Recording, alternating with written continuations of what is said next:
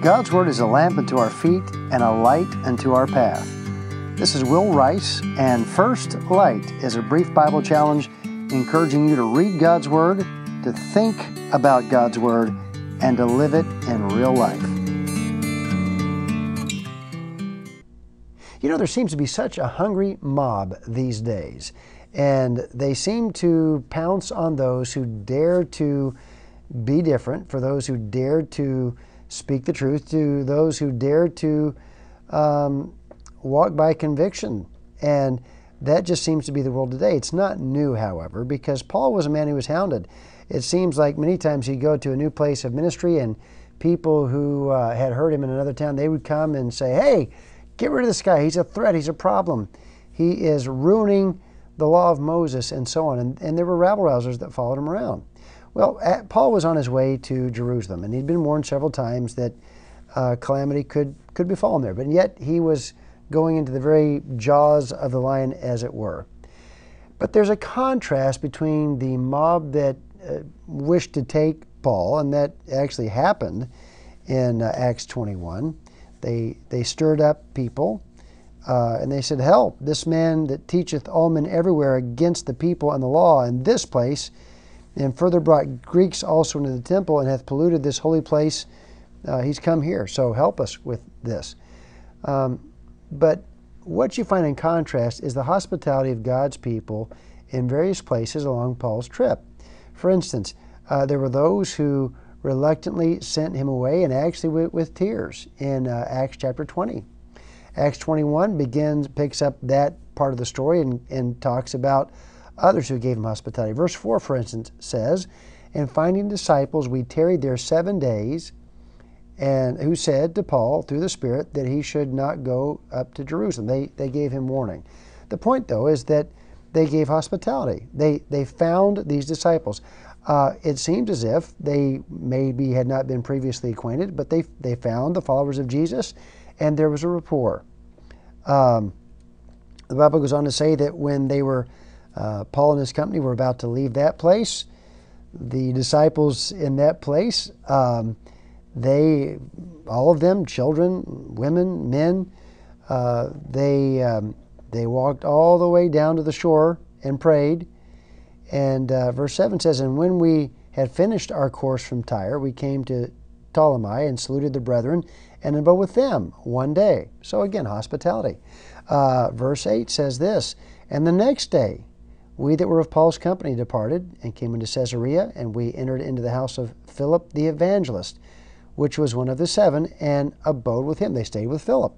Verse 17 says, And when we were come to Jerusalem, the brethren received us gladly. What you find here is a, a brief respite from the tumultuous world around them. And these people pulled together because uh, Jew and Gentile, uh, rich and poor. You find a great variety here. These were people who loved the Lord. They belonged to the Lord Jesus, and so they loved each other and they showed hospitality. 1 Peter 4 uh, uh, 7 says, or 1 Peter 4 9, pardon me, says this use hospitality one to another without grudging. Before that, it says, um, have fervent charity among yourselves. You know, uh, Peter was writing to people who were in an increasingly hostile world.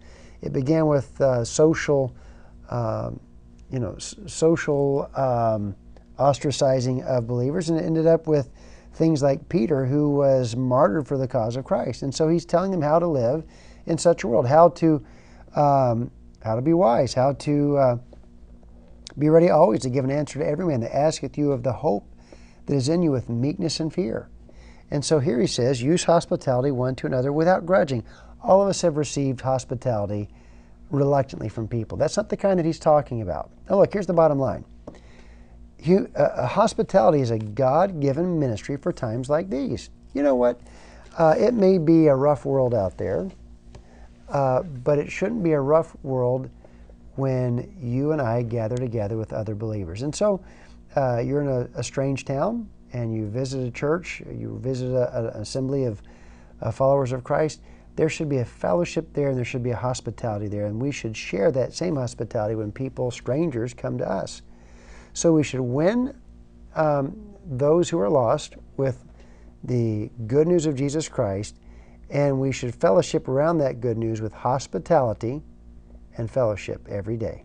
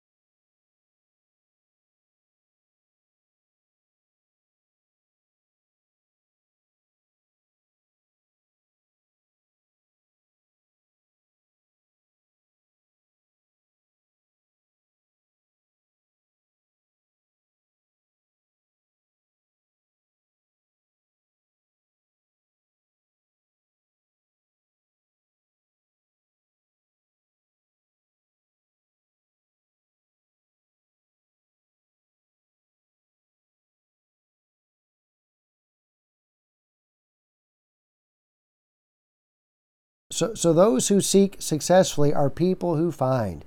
Those who seek, Jesus says, shall find. And that requires, that is successful seeking requires a sense of my need and a sense of the source that has the answer to that need. And that is God found in His own Word and given by His Son.